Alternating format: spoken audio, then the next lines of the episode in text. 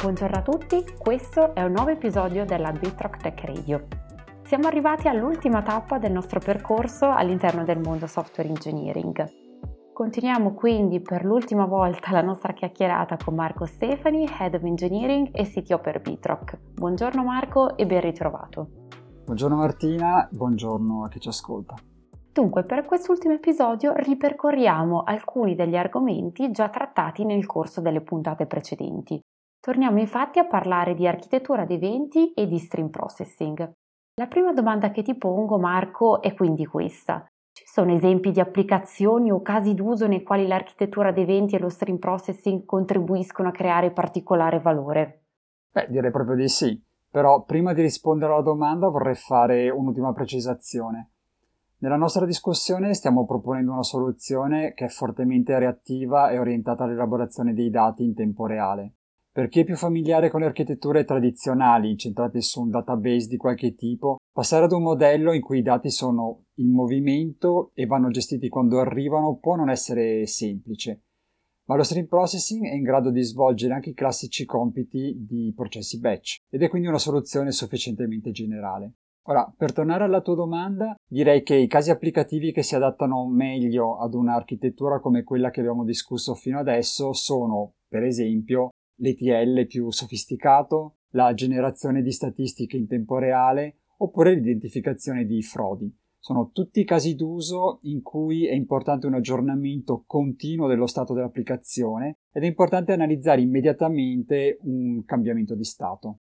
Quindi qualunque caso in cui si deve reagire ad un evento di qualche tipo può essere modellato in maniera naturale dallo stream processing.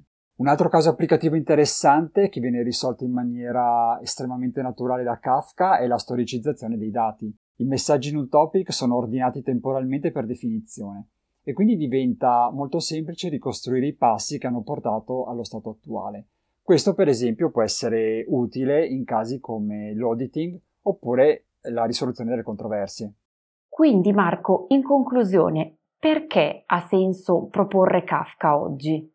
Beh, come abbiamo già detto, Kafka, oltre ad essere uno strumento eh, utile a gestire in maniera efficiente grandi quantità di dati e capace di scalare quasi linearmente, è anche e soprattutto, vorrei dire, una piattaforma tecnologica per scrivere applicazioni complesse.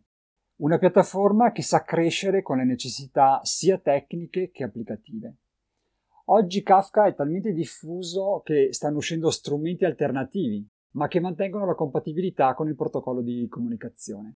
Questo a mio parere è un'ulteriore conferma che scegliere Kafka oggi ci permette di risolvere molti problemi interessanti, ma senza il timore di un lock-in tecnologico, che è una delle cose che in Bitrock cerchiamo di evitare al massimo quando progettiamo le nostre architetture. Ottimo, con queste parole si conclude il sesto ed ultimo episodio, almeno per ora, della serie Software Engineering all'interno del podcast della Bitrock Tech Radio. Ancora una volta desidero ringraziare Marco Stefani per essere stato con noi nel corso di queste sei puntate e per aver condiviso con tutti gli ascoltatori informazioni e best practice legate allo scenario software engineering contemporaneo. Grazie Marco. Grazie a te, è stato un piacere, spero di avere dato delle informazioni interessanti ai nostri ascoltatori. E grazie ovviamente a tutti voi ascoltatori per averci seguito fino ad oggi. L'invito è a seguirci anche attraverso gli articoli pubblicati nel nostro tech blog sul sito bitrock.it e a seguirci anche su tutti i nostri canali social. Una buona giornata e al prossimo appuntamento!